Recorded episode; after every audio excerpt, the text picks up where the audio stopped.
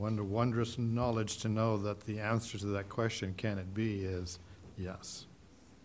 Indeed, it was.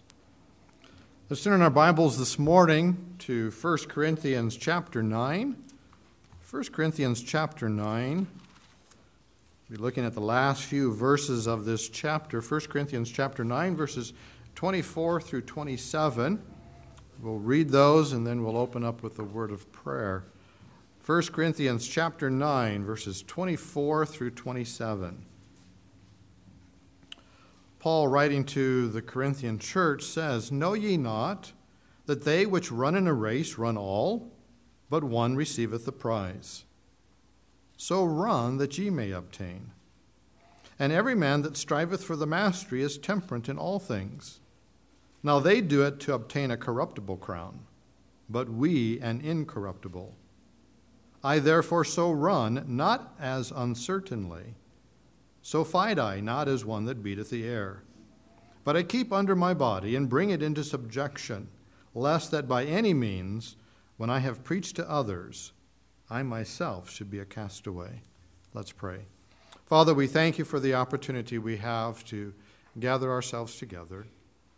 I pray now as we come to the message time that our hearts and minds are attentive to thee that the cares and distractions of this world we are setting aside, so that our hearts and minds are focused on you and thy word.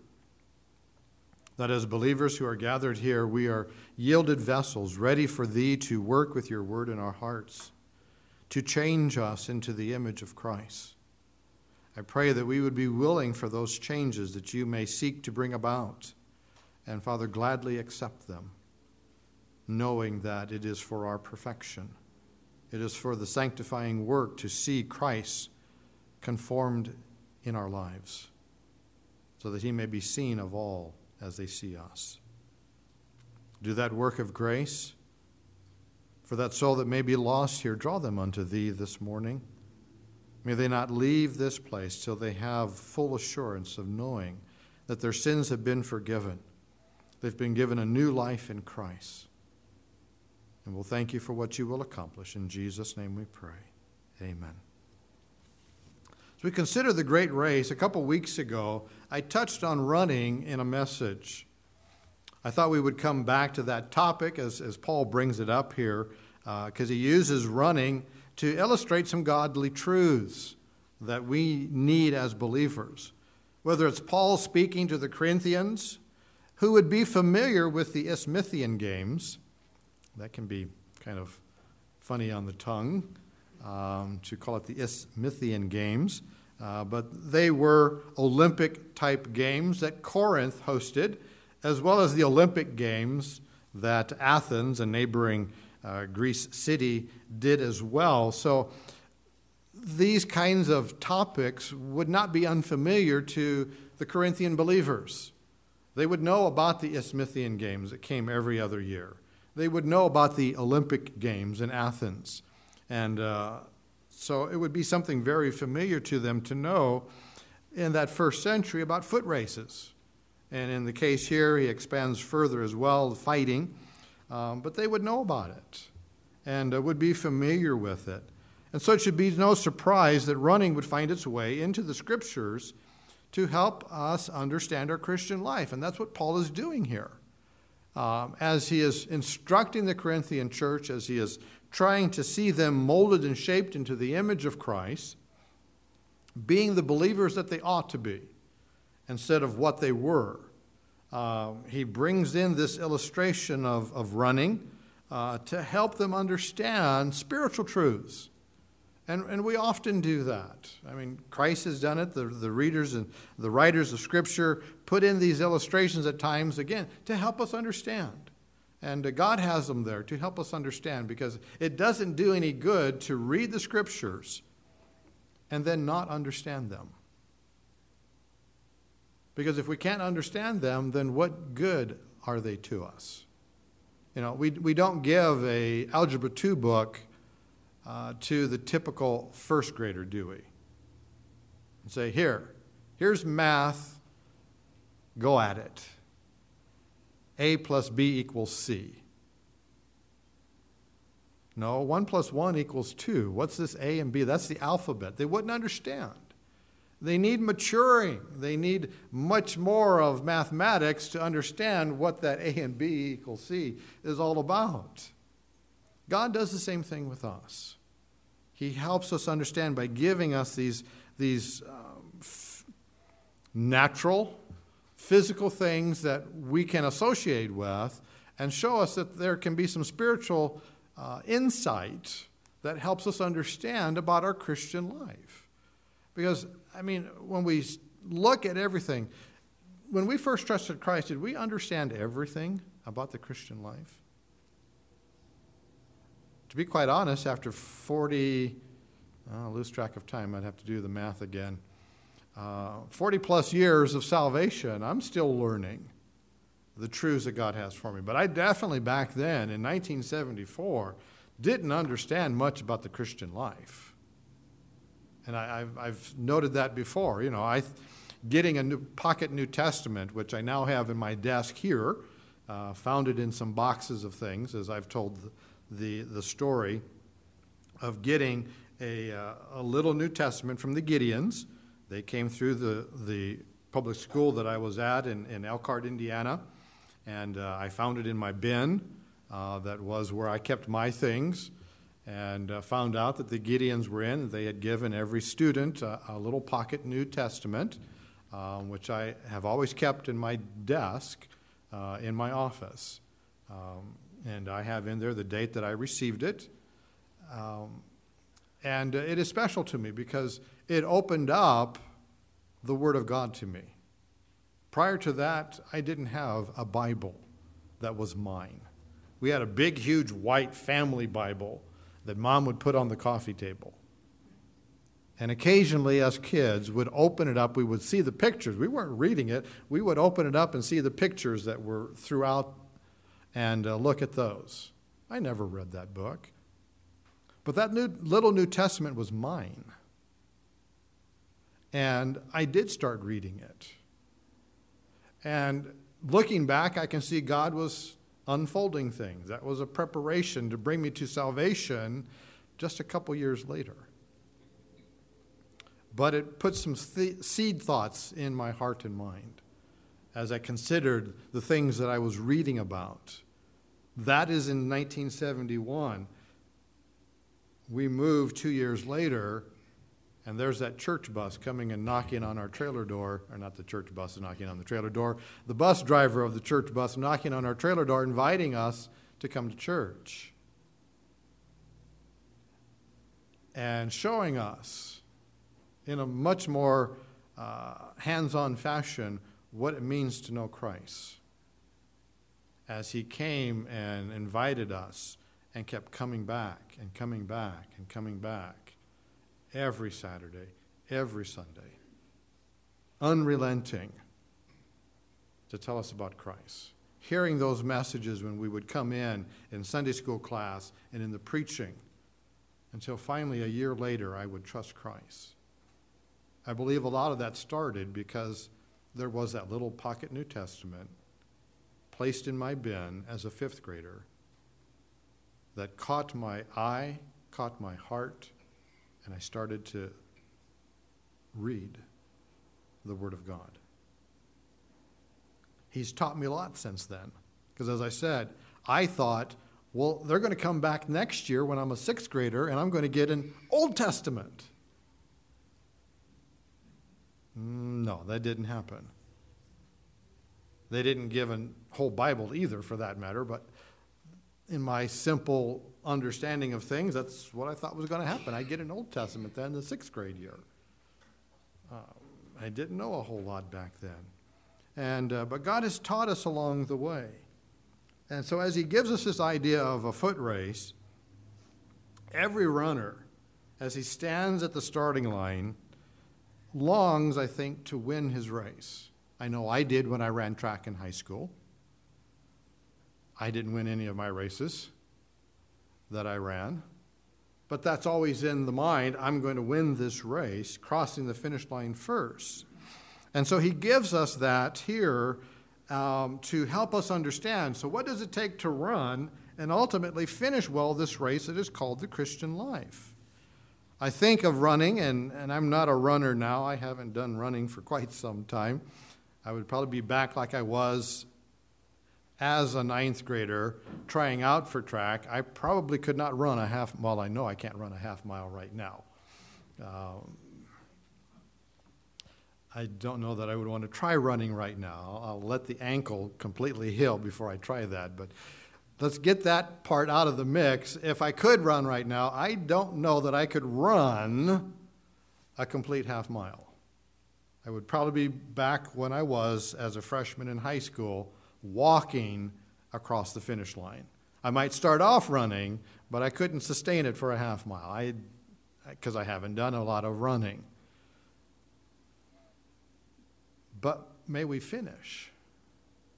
And Paul brings this up that we have this idea of running and uh, that picture, and I trust that we have that in our mind's eye, whether it's something that we've done ourselves in times past, in a previous part of our life, or whether we've watched the Olympic events after running. I liked it. That was the only year that I, I participated in any track until like college. I ran for my society. I wasn't running uh, to win the race because I knew I couldn't. I was taking a PE class in my day. We were required in college to take uh, two years of physical education in our freshman and sophomore years. And I was in my first semester of my sophomore year, and I took a Foundations of Fitness class that required us to run. And uh, I did it on purpose. Most people didn't know what it was, and so they took the class and found out, oh, this is running. Well, it was, but it was also instructing us about our bodies. I appreciated that, but we would run. But I did it purposely because I knew I needed some exercise. And uh, I wanted to run and try to do better than I did as a freshman in high school. I participated in a half mile track event. And my desire wasn't to win the race because I knew I had only just started running again at the beginning of the semester. But I wanted to better my best freshman year half mile. And God provided that. As they were counting off the times as I crossed the finish line, I beat my old time. I thanked God for that, that I had done enough work and exercise that I could do that. And so, as we consider racing, and I would always get nervous when I'd watch the Olympics, I'd watch runners, I would get that same tenseness that I had back when I was running races. And I wasn't the one running, I was just watching them. But as we watch those events, and we be at the Olympics, we are typically going to be rooting for the American teams to win their events, their heats, and, and progress to the final event. There is that excitement watching them. I would always watch, and the drilling of my coach, you know, don't look to your left, don't look to your right. I'd see track runners be looking around, and I'd be yelling at the television screen, Stop looking! Keep your focus on the finish line. God wants us to do that, and uh, so let us look at this Christian life, if you will, as believers, as we see it in relationship to running a race and what the runners do. And he, Paul touches on some of this here. We'll look at other passages of Scripture as well, but as we consider what Paul puts here, we need a disciplined life we come back to this verse, these verses here, he notes to us that every man that striveth for the mastery is temperate in all things, self disciplined. Again, going back to that freshman year, if we were going to be on the track team, you had to be there for practice after school when practices were called. That took discipline. You needed to stay after school and not go home and go play or do your homework or whatever. That was going to have to come later. You were going to have to come and exercise and work out and train. It takes discipline to run. It takes discipline, if you will, in the Christian life. We have a new life in Christ that has been given to us. And for many, it is typically an unusual life. Unless we trusted Christ at a, at a very young age or we grew up in church, if you will, in a good, godly church that was teaching us these truths and we would come to Christ. That wasn't me. As I've said, yes, I, have been to, went to a Baptist church in San Pedro, California as a, as a little child, but I don't have memories of it except, again, as I said, remembering singing at Christmas, standing on the platform with our Sunday school class and trying to hide behind a Christmas tree that was there so that I wasn't seen while we were singing. I can remember the room that we were in kind of shadows coming through some windows. I don't remember the Sunday school teacher at all. I have an, an advancement certificate when I moved from kindergarten to the first grade. I have a coloring sheets that my mom put in my scrapbook. Those are the memories of that church, which isn't much. There is no memory of ever hearing that Christ died in my place for my sins and that I needed to trust him as my Savior. So there is no, if you will, helping me understand what the Christian life is after I trusted Christ because I'd been growing up in it all my life. I didn't know anything. Just as, just as much as not knowing what I was going to be put through when I tried out for track. I didn't know what to expect. And sometimes I thought maybe this wasn't worth it. But as I saw the improvements, I thought it was worth it. I could run a half mile, I could run farther than that. I saw that the benefit of that disciplined life was being paid off. There's benefit in our believers, believer's life of being disciplined. There is the spiritual discipline, a, a disciplined devotional life. Do we have that? Again, it's not something, these things don't come naturally. We need to teach them. Teach them in our Sunday school, teach them in our church services, teach them in our, our families. That there is a, a spiritual aspect here that needs some discipline. Joshua chapter 1, verse 8 God speaking to Joshua with the death of Moses, as Joshua is now the leader, told him this This book of the law shall not depart out of thy mouth but thou shalt meditate therein day and night, that thou mayest observe to do according to all that is written therein. For then thou shalt make thy way prosperous, and then thou shalt have good success. God was establishing early on for Joshua get into the book. That book of the law, specifically, the first five books, which is all of the Bible, if you will, that Joshua had at the time. Study these first five books, Joshua. Meditate on them day and night. Take time to be in the Word of God. So it begs the question do we take time each day to be in the Word of God as believers? God expects us to. It's His Word, He gave it to us. It's not there to be made into a, a nicely looking family Bible that weighs half a ton that you set on the coffee table and it looks pretty. It's to be read, it's to be well used. Because it is our source of, of life, it is our source of strength, it is what God uses to instruct us, to help us. So that we would have good success, as you will, to use the, the words here that. Uh, God gives to Joshua. And, and, I mean, as we look at these things, these are messages all in, in themselves. I mean, I'm just going to touch on, on these verses, but do we take time in the Word of God each day? I remember, again, as a new believer, I don't recall it being mentioned specifically to me. But after 1975, in the spring or the summer of that year, we moved from eastern North Carolina to the D.C. area for two years, and we didn't go to church there. Parents' faults for part of it. My father had just trusted Christ the summer before we moved up there, so he's a new believer. Mom isn't really saved. She would come to really know Christ later, but she claimed to be a believer. But situations and circumstances put us that we just didn't go to church for those years. But while we were there, and I'm moving into ninth grade, 10th grade there, God pressed upon my heart, I need to be reading this book. I didn't know that it was called devotions, but I just started reading. Uh, by then, I had a full Bible. I wasn't relying on that little New Testament.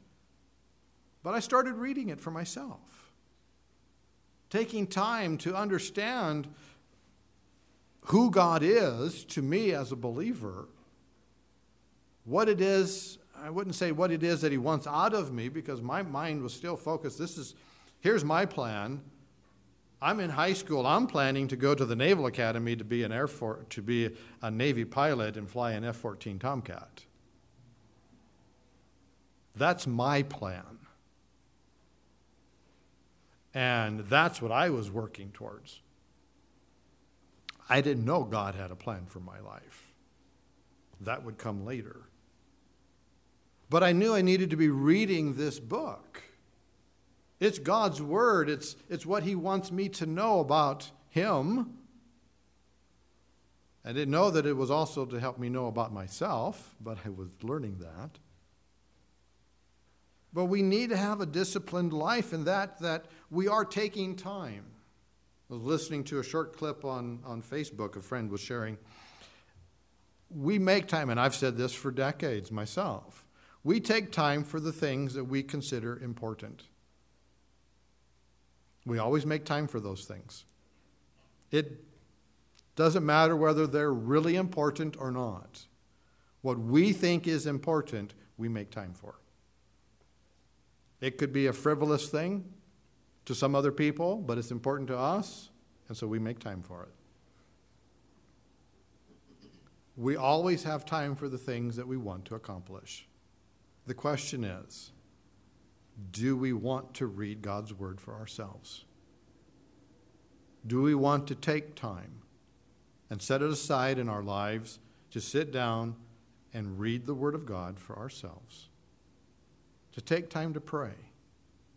To have, as the wilds would call it, the my God and I time.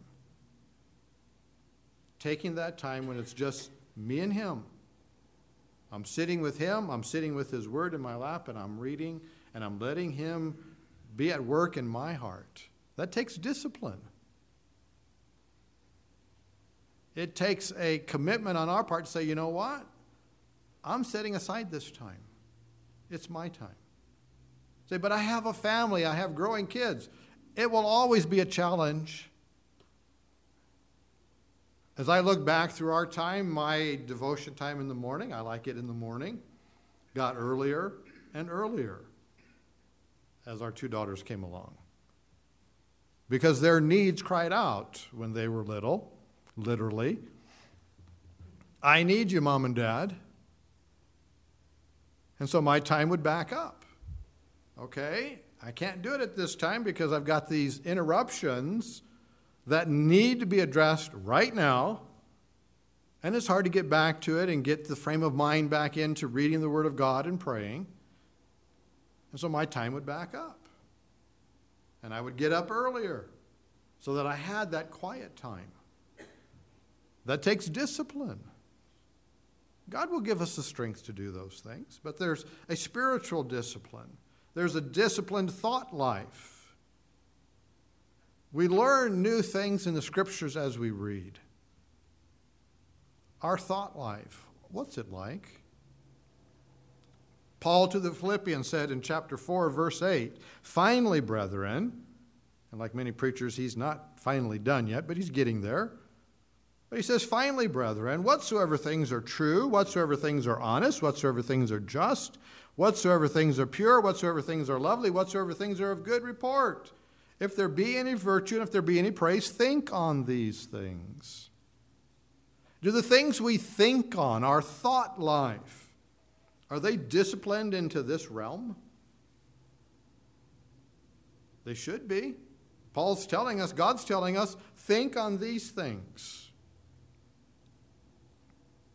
Unfortunately, in our day and age in which we live, Isaiah's proclamation of truth having fallen in the streets is pretty much out there. People don't care about the truth anymore.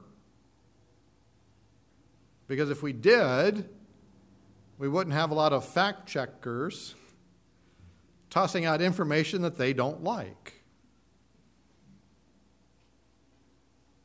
I'm not saying that everything out there that has been said is the truth, but I'm saying our society isn't concerned with the truth. They're concerned with agendas, they're concerned with certain things that may or may not be true. And so Isaiah's statement, I, I find its fulfillment in our day. Truth is fallen in the streets. People don't really care about it. But yet, if we don't have the truth, you're in dire straits. But we are to think on those things that are true, that are honest, just, pure, lovely, of good report. These things that have virtue and praise. They are the ones things to be consuming our thoughts. And so, do we put the things that we think on through the, this sieve of Philippians chapter 4, verse 8, to see whether or not it fits? If it doesn't, then should we be thinking on those things? And the answer is obviously no. They need to be set aside. Our thoughts need to be on these kinds of things, and that takes, yes, discipline. God will give us the ability to do so as we start to take those steps. Discipline moral life. Galatians chapter 6, verses 7 and 8 Be not deceived, God is not mocked. For whatsoever a man soweth, that shall he also reap. For he that soweth to his flesh shall of the flesh reap corruption, but he that soweth to the Spirit shall of the Spirit reap life everlasting. Every farmer knows the principle of sowing and reaping. You're going to reap what you sow, always. That truth holds true in our lives as believers. How many of us that are particularly older have heard people say, well, he was just sowing his wild oats? And what was reaped of that sowing? Good stuff? No. Because typically that phrase was used for those that were doing things that we knew were wrong. Well, if you're going to do things that you know are wrong, then what is going to be reaped of doing things that are wrong? Wrong. No good is going to come of that. No good ever did. Paul gives us that principle right here to the Galatians. The principle of sowing and reaping. What you sow, you are going to reap. If you reap, if you sow the flesh, you're going to reap the flesh and it's going to be corruption. But if you sow to the Spirit, you're going to reap life everlasting. Corruption, life everlasting. You would think that would be an easy choice.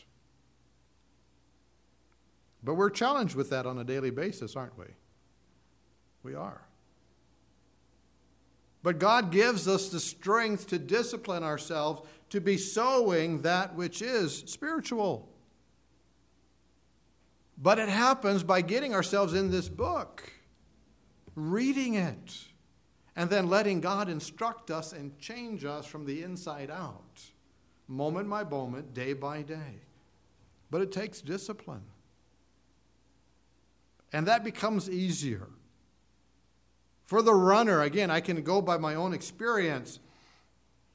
It was hard to stay after school initially. Why in the world are we doing these things? You know, we'd talk afterwards. They're trying to kill us.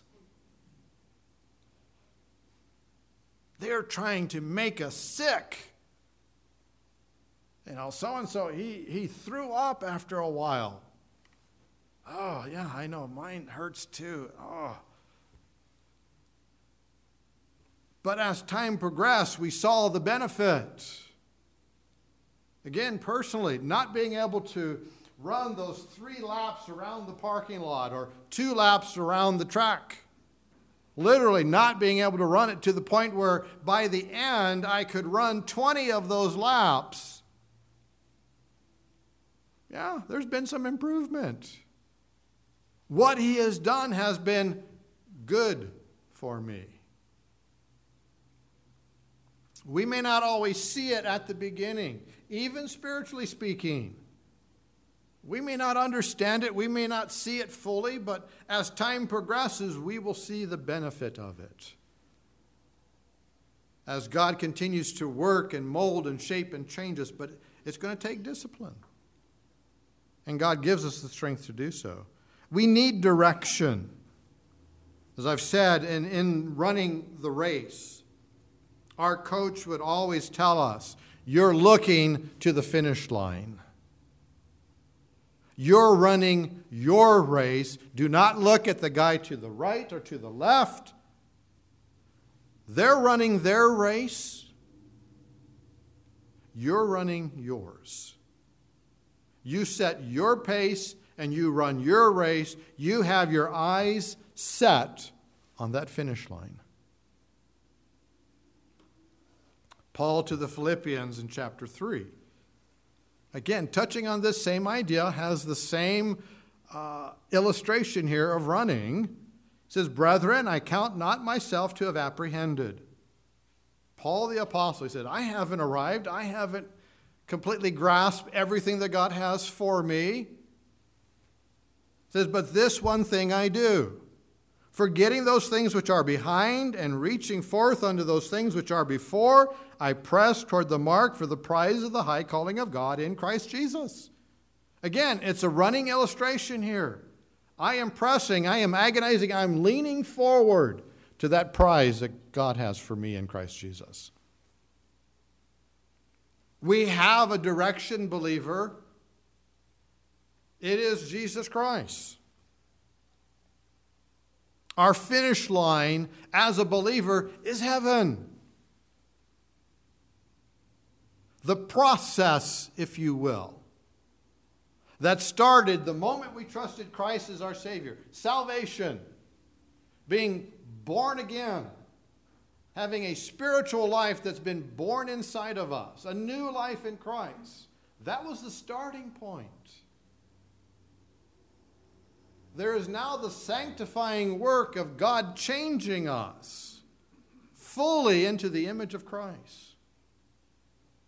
We call it the Christian life.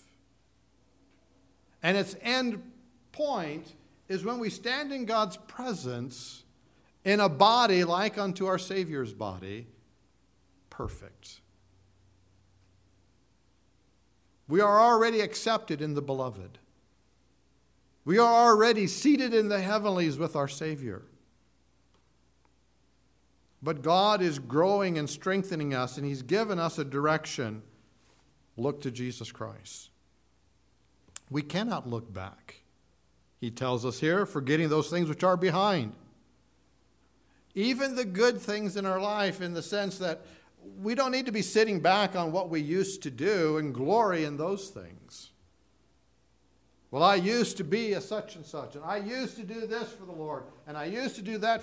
That's fine for then. What about now? We still have life and breath. We still have opportunity to serve. Christ, speaking to the disciples in Luke chapter 9, said, And Jesus said unto them, Unto him, no man having put his hand to the plow and looking back is fit for the kingdom of God. The guy behind the plow, if he's going to plow a straight furrow, as I understand it, I've never done it, but as I have talked to farmers and understand these things, if you're behind your plow, you set a point across the field and you look at it in order to plow a straight furrow. that's your point of reference and that's what you plow to. Because if you put your hand to the plow and start looking back, you're not going to end up with a straight furrow. Put it in kind of modern terms put your hand to the wheel and look forward in your car. Don't look back. Looking back while driving forward is not conducive for your health, or anyone else's for that matter. We need to be looking forward. My, my mom, when we traveled from California to Washington State, she didn't want to drive through the mountains of Northern California into Oregon. She has been afraid of, she was afraid of heights. She's not now, she's in heaven. So she's not afraid of heights anymore because she's in heaven. So um, that's not a fearful thing for her anymore. But she didn't want to drive through that. She ended up doing it. But we as kids were having fun looking out the window. Ooh, wow. Seeing some mountains, if you will, some valleys. Look like train layouts, the way it looked to me. We were oohing and ahhing and telling mom, and she said, Stop. Where I look is where the car goes. And she didn't want to go down those valley sides. We must look forward. We have Jesus Christ, as the writer of Hebrews says in chapter 12, verse 2, looking unto Jesus, the author and finisher of our faith. He is our focus point. He is who we are looking to. He's the direction that we're heading. He's in heaven waiting for us. And we do so biblically. He says, I press toward the mark in Philippians. We do so biblically. We live for God according to his plan, not ours. Paul telling Timothy in 2 Timothy chapter 5, and he tells us here too in, in 1 Corinthians 9 if a man also strive for masteries, yet is he not crowned except he strive lawfully. We've got to live the Christian life according to God and how He wants it lived. It's not up for me to decide how I want to live the Christian life. It's His life, and He has shown us how to live it. It's here. So, again, it brings us back to that first point. We need to be in God's Word. How is He going to instruct us and show us unless we are there looking at His Word? We need to be dressed for the race.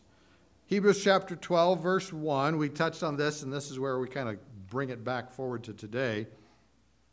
Hebrews chapter 12, verse 1, he says, Wherefore, seeing we also are compassed about with so great a cloud of witnesses, let us lay aside every weight and the sin which doth so easily beset us, and let us run with patience the race that is set before us. We need to be dressed for the race. We need to get rid of those things that are unnecessary to run the race. He puts it in kind of two categories lay aside those weights. Anybody that trains for running will typically often put on extra weight to do some training in. Whether it's putting ankle weights on and doing certain training with it, you didn't necessarily run with it but you trained with it. And then when it came time for the race, you took them off. And it felt like you were standing in air because you had all that extra weight holding you down, and now it was off. And oh, this really feels good. But you set them aside. Why? Because they're, they're good things, but not in running the race.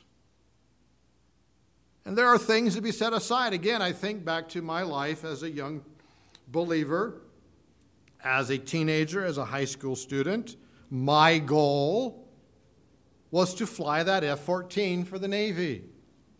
That was mine. Was it a good thing? Sure. Serving our country, that's a good thing. Following in the footsteps of my father, who was at the time serving in the Navy, knowing that his dad had served and, and helped train men for World War II, an uncle who served in World War II, various cousins who were serving in the Navy and the Marines, unfortunately, but, you know, serving. You got to understand, I grew up in a Navy family, so that, that rub between Marines and Navy will always be there. I, I, under, I know those things, and I have a brother in law that is a Marine, and he has sons that are Marines, so we have fun in our family when we get together with that rub between sailors and Marines. but it was a good thing. But as I got older in high school, and God was working in my heart, showing me that's not the direction that I want you to take. I have a plan for your life. Yes, you've understood. You didn't know that as a younger fellow, but now you do. Learn from it. Set, I set it aside to serve God. Confess our sins. Lay aside those weights and sins with dust so easily beset us. God gives us the blessed knowing that if we confess our sins, He is faithful and just to forgive us and to cleanse us from all unrighteousness. What a precious promise we can confess. Those sins need not hang over us. Yes, He died on the cross to save us. And He knows that we are still sinners saved by God's grace. And He gives us provision to keep a short account. When they're revealed, bring them to God. Confess it. He'll cleanse us. There's a story in Eric Liddell's life. He was a Scotsman who, a century ago, was called the Flying Scotsman. He was a runner. He would be known in the 1924 Olympics as the man who chose God over country when he wouldn't run a race on Sunday. But early on in his track career, he was in a race and he got bumped out of his lane and into the infield. And thinking that he had been disqualified, was about ready to give up running his race. But as you, as you may know, in, in track events, there are judges around watching you to make sure you stay in your lane and all of that. One of the judges saw what happened and told him, Get up and run. He hadn't been disqualified. And so he did just that. He got up, mustering everything within him, and he ran his race. Now, he ran rather unorthodox. He ran with his head up, looking to heaven. And he ran, and he ran.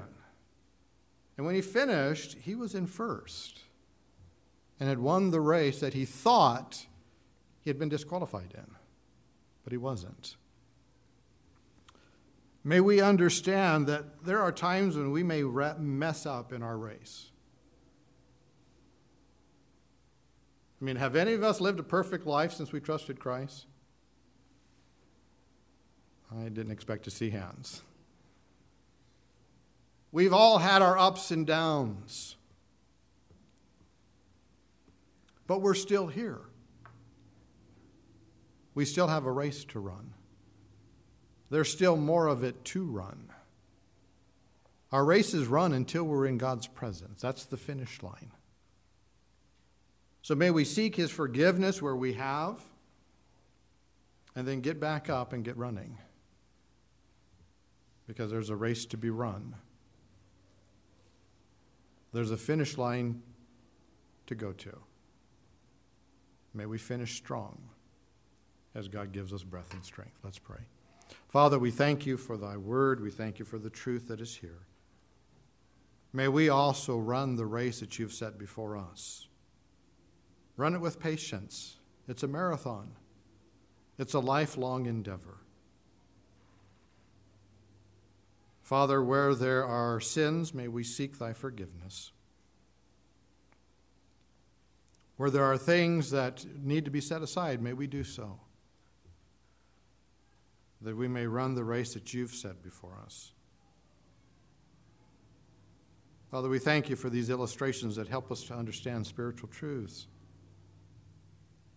May we go forth serving you in a way that pleases you, that brings honor and glory to you, that brings us closer to Christ's likeness. Do that work now with your word in our hearts. And may we faithfully run the race that you've set before us. In Jesus' name I pray. Amen.